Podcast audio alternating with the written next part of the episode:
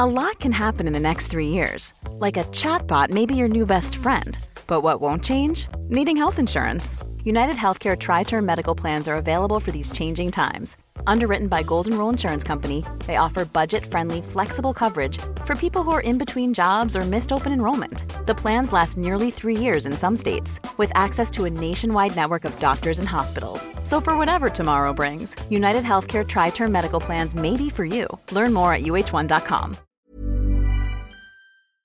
Hi, welcome to Hollywood Crime Scene. This is Rachel Fisher. Hi, this is Desi Jedekin. Desi, let's start the show by thanking the wonderful people who subscribe to our Patreon this past week. We have a Patreon account. It helps support the show. And in return for your subscription, you will have access to all of our bonus content over at Patreon, including ad-free episodes. There's a lot of shit up there. There's like 350 shows up there. Wow. That's a lot. There's years, and you get access to it immediately. Yeah, as soon as you sign up. Anyway, this week we had Natalie, Sarah, Mackenzie, Courtney, Andrea, Angelique, Sana, Patricia, Jones, Jackie, Laura, Christine, Kathleen, another Christine, Sarah, Liv, Mary Catherine, Peyton, and Ruby. Thank you all so much. Thank you. I'm wondering if the Jackie who subscribed has the same last name as an old friend of mine. Write into the show or DM me on Instagram if that's you. Okay. You have the same last name as my friend. Hmm. But thank you. Okay. So first of all, I was shocked that the story was this year. But this story broke in March of 2022. And it was pretty wild. It immediately captured everyone's attention. And it's still fascinating to this day. I mean, People are still talking about it. And as I'll mention at the end, there was a new interview with the person we're going to talk about today, Elizabeth Finch. And we'll be doing a special mini episode with that new interview. So, this story is about a writer named Elizabeth Finch. She worked on Grey's Anatomy. And sort of the way she really made it in the business by was talking about her personal traumas and using those stories in her work, whether it was working for a TV show, writing essays. She said that she had cancer, but she had other things she said to get attention and sympathy, other traumas, not just the cancer. So she really used these to get this attention she so fucking needed. And she used this to build her career. And as we've talked about probably before, this is really a golden age where people sort of mine their trauma for personal and professional gain. Yeah. Now, of course, the major difference is that she made it all up. Right. That's sort of, and you can have an opinion about what the ethical, if you think that's a good thing or not, that people use their trauma to kind of get work and whatever. And of course, not everybody. No, not everyone does it. And there have been some great essays by people who are vulnerable, but it's definitely, though, a thing where I think it's like not even shocking anymore that people do it. I remember when it would be shocking that people would reveal trauma. It was like, whoa, like I've never heard a story like that before. And now I feel like you see it all the time. Like, It's just interesting. It is interesting. People are a lot more open with sharing pretty intimate details about like the worst things that have ever happened to them before. Right. Which I'm sure has benefits because you shouldn't be ashamed about those things. But then you get people like this woman who sees attention that people are getting and is like, oh, I could have that. And this is like a subject I'm very interested in. There's been a ton of memoir writers, too, who have been busted for elaborating, not always out-and-out lying. But, I mean, I hope to cover those cases sometimes because I just really, I'm into it. Like that Million Little Pieces guy. James Fry. Remember he got in trouble? That was a huge deal because he was like the Oprah Book Club pick. Everyone was obsessed with that book and it like... I don't know, it came out like before I got sober, but I remember like people at my sober living had that book. Like, they were like, because it was just so big, everyone had that book, but like people would ask me, people who weren't sober would ask me if I had read the book. I'm like, no, I haven't read his fucking book. And then it came out that he was like elaborating or embellishing stuff. And I'm like, see? Well, I remember too, the book Running with Scissors. Wait, I read that book. That too had a scandal? Yeah. A lot of it was made up. Wow. Or exaggerated. Well, Desi, I'm on the edge of my seat waiting, even though I did read but you know what? I want to hear the stuff you dug up. Okay. Well, I mean, everything I've dug up is probably things you read, but I used a 2-part article in Vanity Fair called Scene Stealer, The True Lies of Elizabeth Finch. This is by Eugenia Peretz. There's tons of stuff I looked at on Vulture. And then the main sources for this are the Ankler articles. The Ankler is a showbiz like newsletter, but it's like in-depth. They broke the story, the original story. It was called The Talented Ms. Finch. It is written by Peter Kiefer. I mentioned the follow-up interview that will be in the mini episode. It's also written by Peter Kiefer, but I'll give it a plug at the beginning of that episode as well. I also just really read a ton of blog posts, but it all ends up having like the same information because everyone's kind of using all the main sources. But I kind of really wanted to immerse myself in the story because it's confusing in a way. Yes. Because there's a lot of lies, obviously, and there's a lot of different versions of certain stories. So I would have to kind of be like, well, she said that in this Vanity Fair article, but then later on in the Ankler article, this is said. So I would try to find out which one was the truth. And sometimes I couldn't. Yeah. Because it was written either incorrectly or everyone just has a different version. It's weird. I have a question. Is her Twitter account still up? Even though I know she like left Twitter, but she was really active on Twitter. She's very active on Twitter. I actually don't know, but when I would click the tweets, they wouldn't go to anywhere. So I don't know if she deleted the tweets.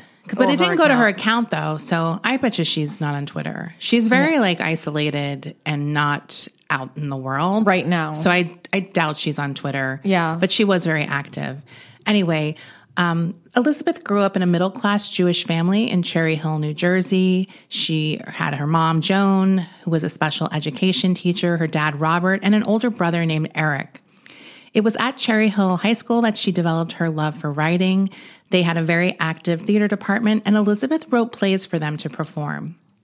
She eventually went to college at Carnegie Mellon, and it was here that she had her first experience with cancer. Her mother was diagnosed with the disease. She would later write about the experience, quote, "Our family were all experts in pharmacology, wig design, hip hospital lingo, and fashioning surreptitious means of throwing up in public places." Her mother eventually went into remission, and Elizabeth was off to USC Film School. After that, she got her first industry job working as an assistant to television writer Rick Cleveland. When his mother was diagnosed with stage 4 lung cancer, Elizabeth was the one who would do all the research for him as far as treatments and other helpful information regarding this cancer as he was navigating the situation with his mom. She did the same thing for Rick when a good friend of him was diagnosed with breast cancer. She was like into like finding out like how to help these people. It was Cleveland who introduced her to writer-producer Alan Ball, who was creating True Blood at the time, and she was hired to write on the show, which was her first official writing gig.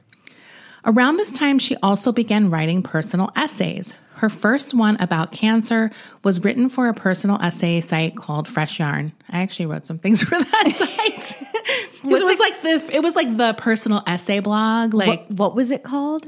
It was called Fresh Yarn. So it was like a lot of TV writers in LA wrote for this site because the woman is based in LA. So this was not about her cancer. It was about her experience dealing with her mother's cancer and how it led to her being tested for the BRCA gene mutation, which she tested positive for.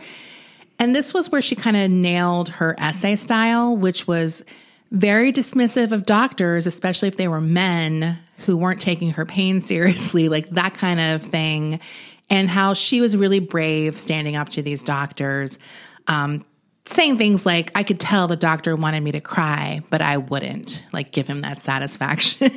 So that was her sort of defiant style, which you can see why people would relate to, because a lot of people have horrible experiences with doctors. Yeah, there is a lot of, obviously, I don't know if it's her truth, or her experience, because who knows what the fuck her experience is. Exactly. But that is a real issue that women, Black women especially, have historically with doctors, where they don't believe pain. Right. So it was something that people latched onto. So it's like, who knows if she knew that that was like the way to go or what? It's a real issue. Absolutely. But all of her issues are real issues. That's the thing. Yeah. So her personal essay was obviously a success, and she decided to mine more trauma for the basis of a play that she wrote. This was about an ex-soldier with PTSD who stalks his ex-girlfriend, something that she claimed was based on her own experience with an ex. In 2012, she landed a gig writing on The Vampire Diaries. This was a very difficult writer's room experience for her. Elizabeth was described as meek, full of anxiety, and she was definitely worried that she'd be the next writer fired if she didn't step up more, in the writer's room. It was at this time, after going in for knee replacement surgery, that Elizabeth claimed she was diagnosed with cancer. Chondrosarcoma, a rare and most always fatal bone cancer. Wow. So this is a very serious form of cancer. She told people that they found a tumor on her spine that was too risky to remove surgically because it could possibly paralyze her. So she began chemo immediately. After starting chemo, her head was bald and she walked around with a bandage, which she said covered up the chemo port. And she really started showing up to work looking very sick, like you would be if you were going through chemo. Yeah.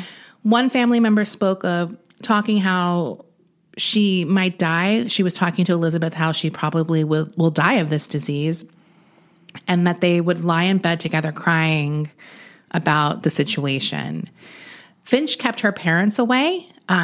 People were baffled by this, but she was like, oh, they're really overbearing, and I don't want to be around that energy while I'm sick.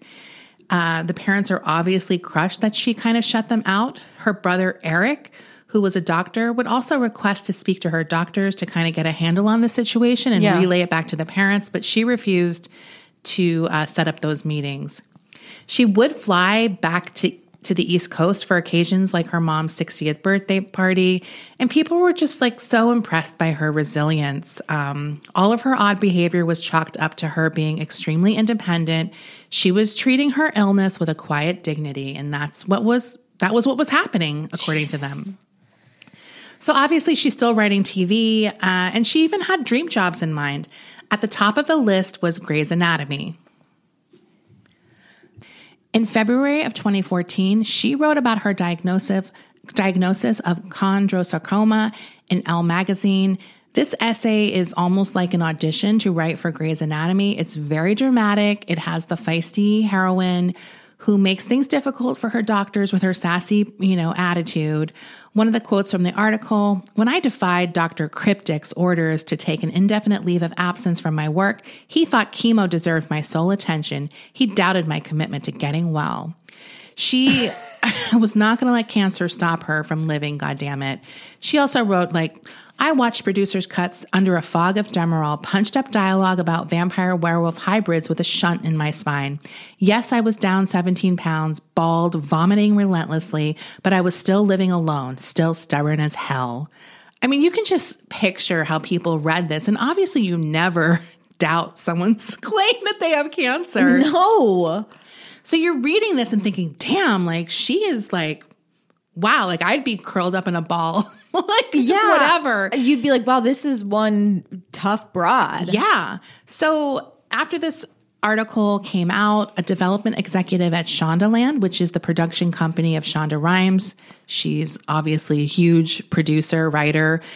She is the, creator of Grey's Anatomy, which was in its 10th season. They were looking at her as a potential hire for that season. She meets with Shonda Rhimes. Everyone is very impressed with this article. And Shonda offers her dream job, basically, to write on Grey's Anatomy.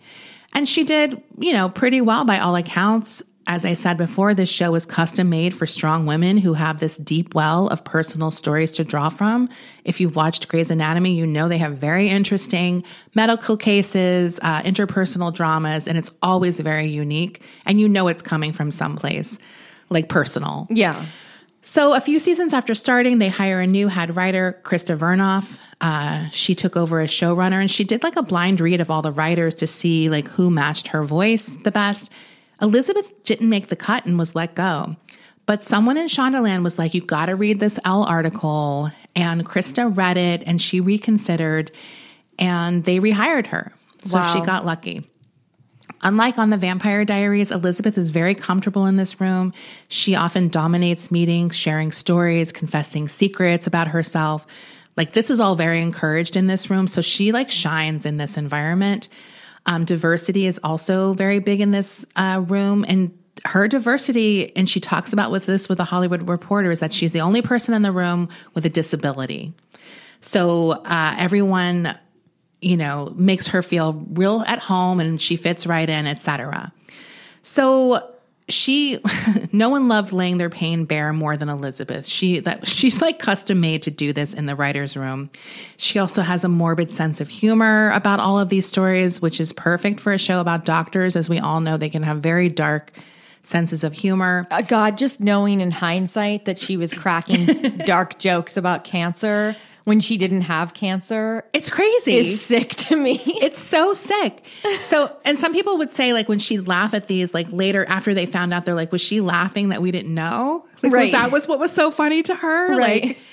Like, every day she showed up, her skin was yellowish with makeup trying to cover it up. She obviously had her bandages. Her head would be covered with scarves. And sometimes coworkers would hear her vomiting in the restroom. Some days it would seem so bad that they were like, please go home and get rest. And she was like, no, I really need to be here. Please just let me stay for one more hour. So people were like, damn, she is dedicated to this job. She didn't turn down all the perks of her illness, though. She got an extra special comfortable chair. She had something that some of the writers described as talking rights, where no one would interrupt her when she would tell a story, and she could take her time telling it. And many coworkers would later say that this is kind of unheard of in a writer's room where everyone's just kind of yelling out things and like whenever they think of it or whatever. And they're like, anyone else would have been fired for being such an attention hog. Like, right. It just doesn't happen. Right. But one writer was like, we all tolerated it because we thought she might be dying, that these might be her final words. Like, without the context of her illness, her personality would be irritating to people. She's a blowhard. Yeah. Yeah. So writers started noticing things, though. Like, her flare-ups often would happen around the same time she had a deadline. And other people would pick up the slack for her, obviously wanting to help. She also got extensive leave. So she would often want to go to these clinical trials. One of them was at the Mayo Clinic. She got an apartment near the Mayo Clinic. She even had a friend come with her who would drive her to her appointments at the Mayo Clinic and would just drop her off in front, of course. Right. Sometimes she would snap a picture of the exterior of the Mayo for Instagram with tags like, there are giants in the sky. Come on. Yeah. She always declined offers of friends who were like, I'll go in with you and like hold your hand during the appointment. She's like, no. I don't want anyone connected to my cancer memories. That was like the things she would tell them. Sorry. In 2017, she got another devastating bit of health news. She needed a kidney transplant. She posted on Facebook, 2 hospital hangouts, nearly 2 weeks of hell, but finally one happy, healthy kidney. Thanks for all, heart emoji. She told another writer that Anna Paquin was to thank. And this is left very vague. Like, did she help you with the kidney transplant? Did she pay for it? Give you her kidney? Right. Like, what? But no one really knows, and this is a piece of the information I was looking for. It's also that she has one kidney now, even though she got a transplant. This is what I was trying to figure out. So maybe she lost both kidneys and was saying she had one. It's very confusing. But a kidney and Anna Paquin was involved. Yes. Paquin will later say that she had nothing to do with any of the kidneys. Like, nothing. And she tweets a lot about her illness and things she has to go through because she has this serious cancer. She goes to Israel at some point, and she throws a fit when they make her check her bags because her cancer meds were inside the bags. She tweets at Delta, you cannot insist a cancer patient check meds, lose the bag, and insist nothing can be done. None of this happened, though. She doesn't have cancer. Like, this is awful. At her 40th birthday party, she speaks of her illness. This is, like, again, this is another issue because there are disabled people who have a really difficult time sometimes traveling on airlines, and these are very real issues people go through. And this is, like...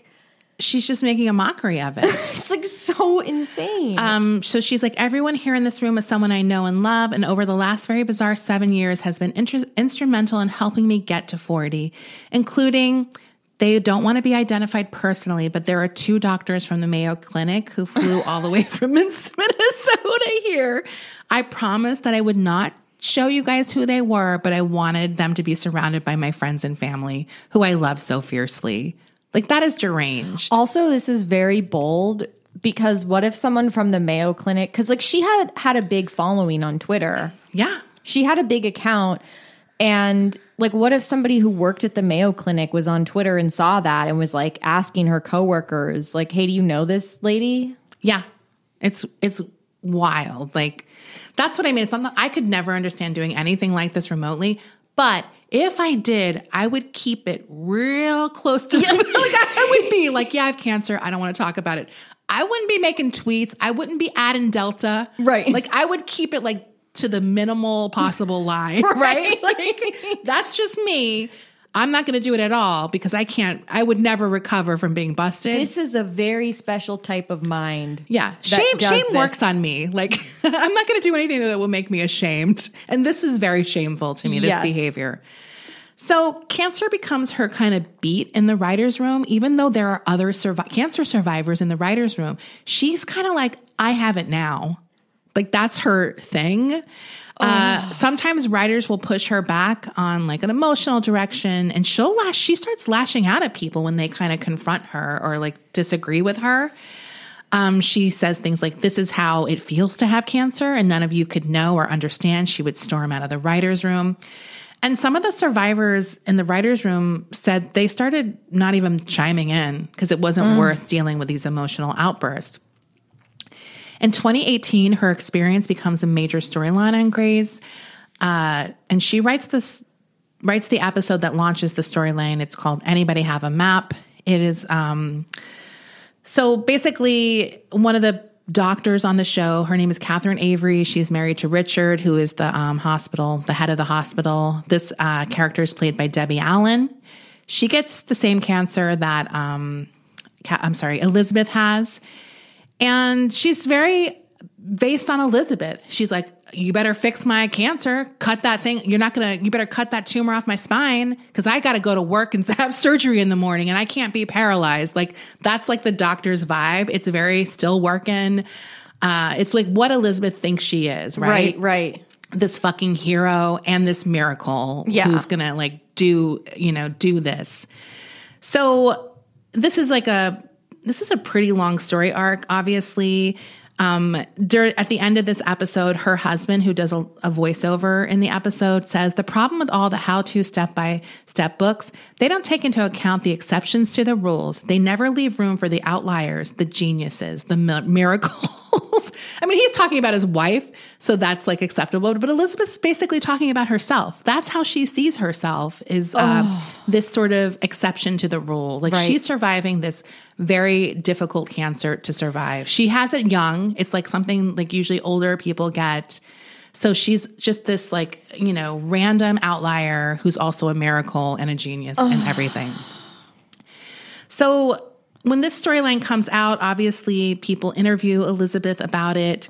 And she claims in one of the articles that she really resisted sharing her personal story. Come on. She said, I wanted to say no, a big, fat, super empathetic thought, though ever polite, no. But her coworkers insisted, and so she broke down her wall. She said, I said yes because Shonda once wrote an email where she told me, love yourself more. And when Shonda says something like that, you listen. Now, according to someone in the writer's room, the conversation went more like this. Elizabeth, it would be so amazing to give Catherine my cancer, but maybe I shouldn't write it. It might be too triggering. Everyone in the room, okay, we'll protect you. Someone else can do it. Elizabeth, no, I can do it. Now, look, This is not a woman who had any trouble writing about her cancer. She had, by this point, written 8 cancer-themed articles, including, I confronted the doctor who missed my cancer. She also wrote something called Deciding to Have an Abortion While Getting Chemo, Redefining Brave, All My Eggs in One Basket about her cancer and fertility choices. She even wrote some of these at Hedgebrook, which is a competitive writers' retreat for female writers trying to bring about positive change in the world. And she used her illness to get in. That was like part of her application process to get into this exclusive writers' retreat. She's like the Rachel Dolezal of cancer. Yes. So she also would pick fights with people, not just Delta online. She would tweet things like, "Talk to me when you screamed yourself to sleep at night from the pain, and I'll argue about the merits of legalizing marijuana every damn where." Whoa. She would also write things like, "I've officially run out of ways to politely say, stop tweeting me miracle cancer cures. It's exhausting and insulting and presumptuous as fuck." So she was like going overboard, in my opinion. Like, you don't have to go at people on Twitter like that when you don't have a fucking leg to stand on. Like, you don't have cancer. She's taking real people's grievances and struggles, people who have had cancer before or illnesses. Yeah. And just applying all of them to herself and making it her struggle. I just can't. I can't believe it. Well, it's about to get worse because she continues to experience a variety of traumas that she will start to use in similar ways. So after Trump was elected in 2016, she claims that someone left an anti-Semitic symbol or note outside of her door. She posted the picture with a tweet with the message, "Yes, I am the only Jewish person in my building. Yes, I am the only one who received this on my doorstep. No one knows if this is true." In March of 2018, during the Me Too, like the height of that movement, she wrote in the Hollywood Reporter about an alleged harassment she endured years prior by a director on the set of another show, and also claimed there was misogynistic verbal abuse and unwanted touching. When Brett Kavanaugh was nominated for the Supreme Court, she used her cancer abortion story for a PSA video by that Now Democracy group who used to do all those videos, telling people that the ability to have an abortion saved her life, and also claiming in the video, "I may never be cancer-free." On the day Christine Blasey Ford testified, she went on Facebook saying, "Men, find a way today to tell women in your life that you believe them. Don't assume they know. Not today. Believe survivors." I mean, none of these are necessarily bad things, but she was definitely always inserting herself into everything and talking about her personal connection to these traumas, which who knows? They might be true. I have no idea. But she did not have an abortion while chemo, obviously. But that video, she talks about having an abortion while on chemo. It's all a lie. It's crazy. That's the thing that's so fucked up is because any of these other traumas or even whatever, any of these bad traumas that you just mentioned, besides having an abortion on chemo, they could have happened to her. Yeah. But no one knows what to believe. Believe anything she says. Well, it's like The Boy Who Cried Wolf. I mean, that's a story for a reason. That's a moral story, for a reason. I mean, and this is the most extreme example of that. Right. It gets worse. In October of 2018, the national tragedy hit the country when 11 people were shot and killed at the Tree of Life synagogue in Pittsburgh. Oh my God, this story. I'm sorry. So it's awful. So she has a connection to Pittsburgh. That's where she went to college. The next day after the tragedy, she began telling people a friend of hers she met in college had been one of the victims. And once again, she really was mustering up this fury on social media, saying, "Please don't send me photos of people who were murdered. That's my friend," stuff like that. She asked Grey's Anatomy writers to be careful with their language, even getting mad when people would say things like, "Oh, that pitch was shot down," stuff like that. She's like, "That's triggering me." A few months after, the narrative started to change. She said that she helped clean up the remains of her friend's body from the synagogue floor. This was to be in compliance with Jewish custom that they should be buried 24 hours after they die with all of their body parts. And subsequent shootings would always bring the trauma back to Elizabeth. There was the mosque shootings in New Zealand. After that, she also tweeted things about her friend who died in the Pittsburgh synagogue shooting. So she would just like always jump on these other shooting tragedies with her personal connection to a shooting tragedy. Eventually, her cancer plot sort of ended on Grey's Anatomy, and she, you know, started latching onto a new character. This was a troubled young surgeon named Joe Wilson, and she proposed a storyline that happened to a friend of hers. After meeting a patient who is a rape victim, Jo starts confronting her own past as an abused wife and learns that she's a product of rape. Now, according to other writers on the show, writing the first episode of this storyline was so stressful for Finch that they all had to obviously help her write it. She couldn't do it. It was so stressful. But then she obviously wanted to work on Joe's storyline for the rest of the season. Discussions were made in the room about Joe needing to check herself into a mental health facility to deal with the trauma. And Finch was like, I need to check into a mental health facility to deal with my trauma. So she got a 6-week paid leave to treat her PTSD that happened to her from the Pittsburgh shooting. She checked herself into a mental health clinic in Arizona, and she started going by the name Joe, the name of her character. And it was here that she meets a woman named Jennifer Beyer. And we will take a break here and get back into it. Hey, I'm Ryan Reynolds. At Mint Mobile, we like to do the opposite of what Big Wireless does. They charge you a lot. We charge you a little. So naturally, when they announced they'd be raising their prices due to inflation, we decided to deflate our prices due to not hating you. That's right. We're cutting the price of Mint Unlimited from $30 a month to just $15 a month. Give it a try at mintmobile.com/switch. $45 up front for 3 months plus taxes and fees. Promo rate for new customers for limited time. Unlimited more than 40 gigabytes per month slows. Full terms at mintmobile.com. I'm the queen of starting a free trial offer and forgetting to cancel it, oftentimes being charged for months for something I'm not even using. If I asked you how many subscriptions you have, would you be able to list all of them and how much you're paying? If you would have asked me this question before I started using Rocket Money, I would have said yes, but let me tell you, I would have been so wrong. I can't believe how many I had and all the money I was wasting. With Rocket Money, I can see all of my subscriptions in one place, and if I see something I don't want, I can cancel it with a tap. I never have to get on the phone with customer service. They'll even try to get you a refund for the last couple of months of wasted money and negotiate to lower your bills for you by up to 20%.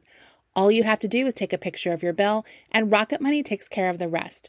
Rocket Money is a personal finance app that finds and cancels your unwanted subscriptions, monitors your spending, and helps lower your bills. Rocket Money has over 5 million users and has helped save its members an average of $720 a year with over 500 million in canceled subscriptions. It's definitely saved me money, and now I can use that money to waste on things I do want. So stop wasting money on things you don't use. Cancel your unwanted subscriptions by going to rocketmoney.com/Hollywood Crime Scene. That's rocketmoney.com/Hollywood Crime Scene. So Jennifer Beyer, who is Jennifer Beyer? In January of 2019, Jennifer Beyer, who was a registered nurse in Kansas, arrives at this Arizona mental health treatment center. She's really stressed out. She thinks she will never see her 5 kids alone again. She's suffering from severe PTSD. And a lot of this is due to this traumatic 18-year marriage she's had with a man named Brendan, who she says is an abuser and master gaslighter. So on the surface, to all of their friends, they, of course, they seemed like the ideal couple, but obviously there's a lot going on underneath it all. So Jennifer says that he is controlling. He controlled every movement that she made. He's also physically and sexually violent. You know, it's the classic abusive relationship, like all of her bruises and broken bones were the result of falls, etc. His line was that she was mentally ill and suffering from postpartum depression and that she was making it all up. And according to her, if she told the truth, she wouldn't make it. So she, of course, was fearing for her life. She took out a protection order against him and filed for divorce. This forced him out of the house, but he was always nearby watching her, according to Jennifer. Now, The incident that sort of brought her to the Arizona Treatment Center was when she began having dissociative episodes, like a break from reality, not knowing where she was. One incident happened in December of 2018, and she was with her kids. So she basically pulled over thinking she saw something, got out of her car, left her kids alone, cops arrived, and she looked like she had abandoned her kids. So they were sent to CPS. And then this began this whole custody thing with her husband, who now had this to use against her. So she enters the facility basically unable to function. She is afraid to even speak because she doesn't want to be diagnosed with anything because she thinks that that will, you know, interfere with her custody. She begins working with a therapist named Carly. Carly diagnoses her with PTSD, and that's what's causing the dissociative episodes. And she determines that she's determined to do whatever it takes to bring Jennifer back to health, even if it takes months. So disturbing news from home doesn't help. Making matters worse, Brendan is now being arrested. He's taken to an emergency room, and the kids are sent to foster home. Mm. So they're not even with their dad. They do eventually end up being split custody with the foster home and Brendan's mother. So 6 months into her stay at this Arizona facility, a new resident arrives named Jo, and she becomes part of Beyer's process group. Jo is also suffering from PTSD. She tells the group about her friend and the shooting at the Tree of Life Synagogue. She is also unable to talk. She's, like Jennifer, scared when sudden noises happen. And Jennifer's kind of comforted that a big TV writer is experiencing the same type of PTSD that she is. They begin talking and are soon inseparable, even becoming roommates, which is uncommon apparently at this facility, but everyone agrees that it's for the best for these two women. Now, when Jennifer sort of confides to Elizabeth all of this stuff about Brendan's abuse, Elizabeth starts revealing to her that her older brother, Eric, had also been cruel and violent to her as a child, something she had never grappled with until this very moment. Elizabeth's parents come to visit her, so she has to quickly tell everyone her name isn't really Jo, but she just used it because she's such a successful writer, she wanted to kind of be anonymous. Her parents come, and they hear for the first time about Eric's abuse at these group meetings that they're allowed to sit in on. And they're shocked because they have no idea any of this happened. They've never seen anything that she's describing, but they do their best to listen and to make her feel heard and believe her, all of that kind of stuff. The next meeting, the parents join, and the mom starts to speak how much she's been worried about her daughter her whole life, but especially since she was diagnosed with cancer. The group is shocked. None of them knew that she had cancer. Because she hadn't, that wasn't the narrative. No, and she's not doing anything like she did before, she has her hair back, she's not doing like the bandages. She's like, yes, I do have cancer, but I don't want to talk about it here. Like, that's not what this is for. It's like, yeah, but you can't really turn cancer on and off when you're dealing with other things. Like, that's not how it works. So she also starts really becoming invested in Jennifer's abuse. She finds out that Carly has the possession of Jennifer's phone, Brendan sending texts to her, and sometimes Carly will tell Jennifer what these texts are or show her the videos of him saying, I'm coming to get you. They actually get security at the facility to protect her. And Jennifer, looking back, is like, she was always very interested in hearing all of this stuff about Brendan, specifically what type of things he did, etc. Now, at some point, her parents leave. They leave a family photo album, and Elizabeth is flipping through it, and inside she finds a handwritten letter from Eric threatening her. She tells Jennifer about this letter while she's holding it. She tells her all these details, but she never lets Jennifer look at the letter. She's just kind of holding it. Mm. By early July 2019, both women are ready to leave the facility. Jennifer is in need of a service dog to help her with PTSD incidents that might happen. And Elizabeth buys it for her because Jennifer has zero money, obviously, and can't afford it. So everyone's like, wow, what a fucking angel. Like, right. You know, it's just such a nice gesture. They plan on keeping in touch before they leave. Elizabeth returns to Hollywood, and she quickly tells her friends about all of her new trauma with her brother, Eric. She elaborates on the photo album letter. She says that the letter has written in it, "Keep your mouth shut." She also starts adding details about Eric's abuse, and all of these details are very identical to things Jennifer told her Brendan did to her while they were married. Sick. Back in Topeka, Jennifer is miserable without Joe. She still calls her Joe, even after finding out that's not her real name. And she begins living in a shelter and going to custody hearings. That's kind of her life. She only sees her kids once a week. And Brendan begins taunting her, posting pictures of her location on Instagram. Luckily, Joe saves the day once again, inviting her to stay with her at a huge mansion in Ojai, the house that belongs to her friend, Anna Paquin. Elizabeth says she's part owner, which is a lie. Joe claims to have security there so that Jennifer will be safe. And this is the weekend where they basically fall in love. They have a blissful weekend in Ojai. Who doesn't fall in love in Ojai? I love Ojai. We should go. It's so nice up there. It's so magical. So Elizabeth continues to love-bomb Jennifer when she returns to Kansas, and she even tells Jen the importance of honesty to her. Great. She says, "My expectations are and always will be this: don't lie to me. That's all I ask.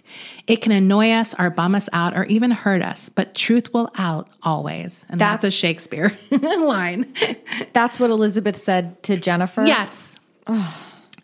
So she even begins going to Kansas to kind of be emotional support for Jennifer at these custody hearings, and stands up to Brendan, like, in the courthouse. And Jennifer is just, like, impressed how fearless she is. On September 5th, 2019, Jennifer is actually in California on the Grey's Anatomy set when she gets a call from the Kansas Department of Children and Families in Topeka.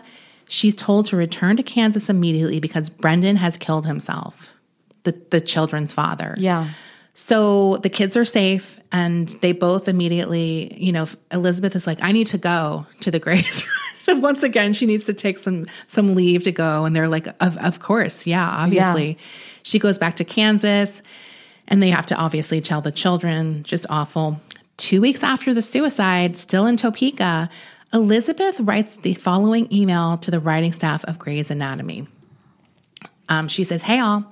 I've been absent, coming back tomorrow. I just don't know who's looped into what, and I'd rather put it out there so no one's in the dark or feeling eggshelly. I've gone because my brother died by suicide." Stop it. "He was on life support for a short while, but ultimately did not survive. I say this not because I need or want anything from anyone. I'm not a delicate flower or whatever. I just want people to know I'm still here, still part of the team. I intended to just power through my episode shoot, but I recognize I needed to just take a bit of time away to process. Miss y'all, Finchie." Ugh. She gets back to the her Grey's Anatomy's friends, and she tells them that because Eric was a doctor, he knew exactly how to shoot himself without killing himself, which forced her to be the one to pull the plug. And she's like, that was his final act of vindictiveness. And all of her Grey's Anatomy friends cried with her. So now she's kind of really living two separate lives. She has this one with Jennifer and her coworkers, and they each have different lies. They go on a trip to Hawaii, and obviously she tells Jennifer this is a work trip. She tells her Grey's Anatomy's friends that she's going to Hawaii to reunite her dead brother's illegitimate Filipino baby with the baby's mother in Hawaii. Like, why would you even go that far with this lie? Why? What is the point? I have no idea. Maybe to get the time off and to explain why she was in Hawaii. I have no idea. It's just like everything has to be so over the top. Yeah. So in Jen's version, though, the brother is alive and terrorizing her. Yes. Here, just saying, like, the drama of, like, oh, I'm going to Hawaii to reunite his illegitimate kid with the birth mother or whatever. She could have just said, I'm going there to spread his ashes. That's where he wanted his ashes spread. I know. That's what I keep doing. I'm like, well, I would simplify it. Like, simplify things. It. Don't make it bigger. So she's telling Jennifer that he's alive. He's breaking into her home. He's trashing the place. He leaves empty alcohol bottles everywhere. And this actually makes Jen panic because she's like, I'm trying to get my kids back. I can't be in a dangerous situation. And Elizabeth quickly course corrects, and she's like, oh, actually, Eric's gone to the Philippines per legal order, and he can't return to the country without me being notified. And Jen's like, okay, I guess I can continue this relationship then. So soon after She's in Kansas. She's helping Jen now clean this house that Brendan trashed before he died. She meets some of Jen's friends, and she's like, I'm missing the Emmys to attend. So they're all like really impressed that she would do this. No one knows that the Emmys were actually months before. It's a complete lie. Yeah. And one of the friends is just post on Facebook, the more I get to know Finchie, the more I realize she is actually a superhero masquerading as a regular person. So she's really built this little image up. On Thanksgiving, she proposes to Jen. They want to get married as soon as possible, hoping that this marriage will help them sort of get the custody, like that a stable home will help her get the kids back. She can legally adopt the kids, etc. And she tells Jennifer, Elizabeth tells Jennifer, she's like, look, I don't want these kids ever back in foster care. If anything ever happens to you, I will take care of them. And this is obviously very comforting to Jennifer to know her kids will be taken care of. And they start calling her Finch Joe Mama. Now, the first crack in this facade appears to Jen while while Elizabeth is in town to see Jen's son perform in the Nutcracker. She starts experiencing what she thinks might be kidney stone pain, but she, of course, does not want to go to the hospital. And Jen basically insists that she goes. She drives her to the hospital. When they're face to face with the doctor at the hospital, Finch is telling the sort of symptoms and what's happening. And Jennifer is like blown away that she's not saying anything about her medical history, like that she has cancer, right, that she's had kidney transplant or one kidney. And she, like I said, she's a nurse, so she kind of knows how things are, right, and how things go. So she's really blown away by this. She eventually convinces the doctor to give her a CT scan. And he's like, well, this will solve everything. And he says to her, the kidneys are fine. So Jennifer's like, kidneys? She only has one kidney. And she tells Elizabeth this, and Elizabeth's like, oh, he probably just meant my one working kidney looked fine. And they didn't pay attention to my pain, though. Oh. What about that? So she is using these true and real problems to kind of manipulate situations. Yeah. Jen, of course... real problems of other people. Of other people, yes. Jen, of course, ignores her doubts, and in February of 2020, they are married. Now, as we all remember, COVID hits soon after, so they're kind of stuck in a house together. Everyone's number one goal in life becomes making sure that Elizabeth does not get COVID because she's so vulnerable, right, with all of her illnesses. So they're bending over backwards to protect her. When the summer and fall of 2020 happened, that brings more stress to Elizabeth. It's not only the anniversary of her brother's suicide, but she's really traumatized by like the protest, anything that has firecrackers or loud sounds. Because remember that period where there was fireworks always going off, or like things like that? And everyone had all these conspiracy theories about them. Yeah. So everything was bringing back the Tree of Life trauma that she experienced, in quotes. Jen begins to get suspicious again, and she starts, what we all do, going through social media. Yep. Why she waited this long, no one knows. She goes to Facebook, begins scrolling. She goes back to the day of the Tree of Life shooting, and she sees that Jen has posted that she's out with a friend. It's just her and a friend doing things, just normal things, out pictures of them doing things that day. She looks through more the day after. She sees more pics of Elizabeth with friends at dinner. She starts panicking the more she's scrolling, and the more she's scrolling, she sees pictures of Elizabeth when she had the bald head, but her eyebrows and eyelashes were still full. And obviously, she's a nurse, so she's like, that's not how it works. You lose your hair. You don't keep those things and lose your head of hair. So she also is kind of like seeing these pictures of her with this bandage over what she's describing as her chemo port scar. And she's like, I've seen your naked body. You don't have a scar where a port was. And that's like a pretty big incision. Yeah. She's also noticing that the bandage itself looks really shoddy. Like no one would ever put this kind of grubby bandage on something that would be so easily infected, especially with a cancer patient who has no immunity. So she's kind of like, that's not how you would ever do it. And this is not professionally done. This is crazy. So all of these fears are really sinking in for her finally. Yeah. Oh. And she begins to plan a confrontation. Knowing Elizabeth's personality, she's like, I need to take this slowly and sort of you know, ease my way into it. The first thing she does is ask Elizabeth what medication she's on. Now, this is something in the past that Elizabeth has found very triggering, and she's like, my brother always questioned me. I can't deal with this. But she finally rattles off this long list of medications, and like I said, she's a nurse, so she hears one, and she's like, that's very toxic to one's kidney functions. There's no way a doctor would put her on that medication. Yeah. They finally get a loan from the kids one day, and she finally gets some concessions. Elizabeth admits that she did have cancer at one time, but she got chemo and recovered, and she had a hard time giving up the attention, and she continued to pretend that she had it. So this was still seemingly a lie to Jennifer, though, because she's like, okay, but still, where is your port scar? Like, you still don't have that, even if you survived cancer. And she quickly, like, she had nowhere to go with that one. So she said, I think, you know, Jennifer's like, I think there's more that you're not telling me. So she just kept putting it off and putting it off. She's like, fine, you can put it off, but when we go to California to look for houses, you need to tell me everything. Yeah. So that doesn't happen. Elizabeth doesn't admit to Jen anything. And Jen's just like, forget dipping my toe in the water. I'm just going to unload all of my suspicions on her, including the fact that she's like, I feel like you were targeting me. I feel like you mirrored me. I think that you wrote the threatening letter from Eric. And I don't think the details about the shooting were real. Like, she just is like, here's what I think is true. Yeah.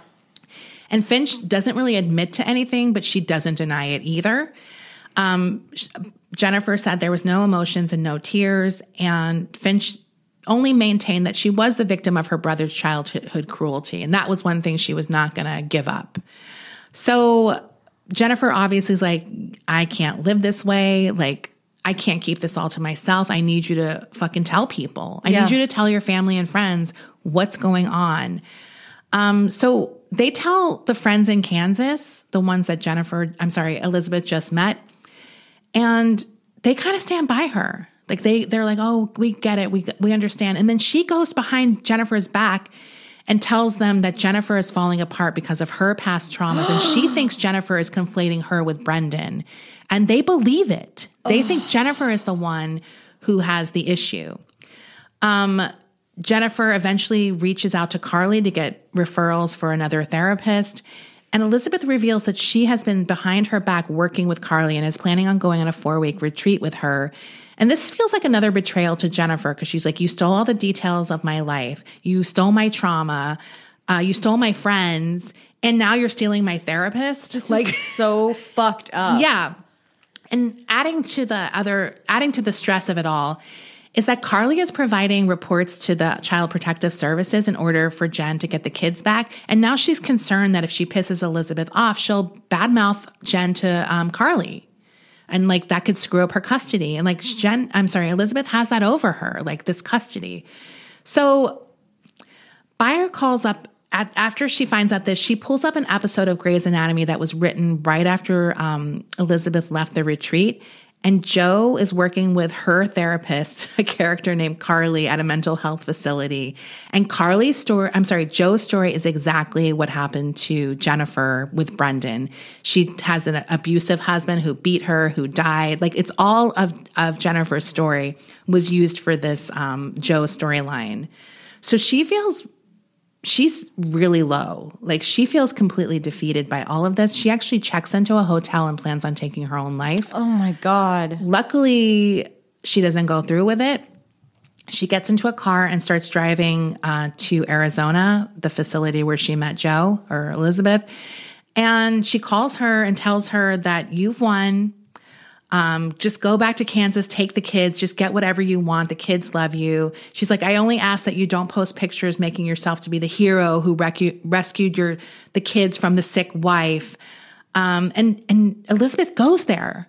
She goes there and talks to one of Jennifer's daughter, who is obviously fucking traumatized. Her dad, you know, killed himself. She's worried about her mom doing the same. She starts confiding in Elizabeth, will my mom ever get better? And according to the daughter, Elizabeth encouraged these fears. And she leads this child to believe that she is the one that you can always count on, not your mom. This is disgusting. Yeah. So despite all of this, Jen is still willing to work on the marriage. If they go to counseling, they do go to counseling, and she's still insisting upon this like massive confession to everyone in their lives. And Elizabeth eventually, after saying she will, she gets so fucking irritated with Jen pressuring her to do the right thing that she files for divorce and leaves the marriage. Now, in February of 2022, Jennifer gets a forwarded email from someone in the Grey's Anatomy writer room. Like, that was on that email that Elizabeth sent to her coworkers telling them about her brother's suicide. And she realizes that this is the first time she's seeing this email. So she's like, oh my God, she used Brendan's suicide as a story for herself, saying her brother is the one who killed himself.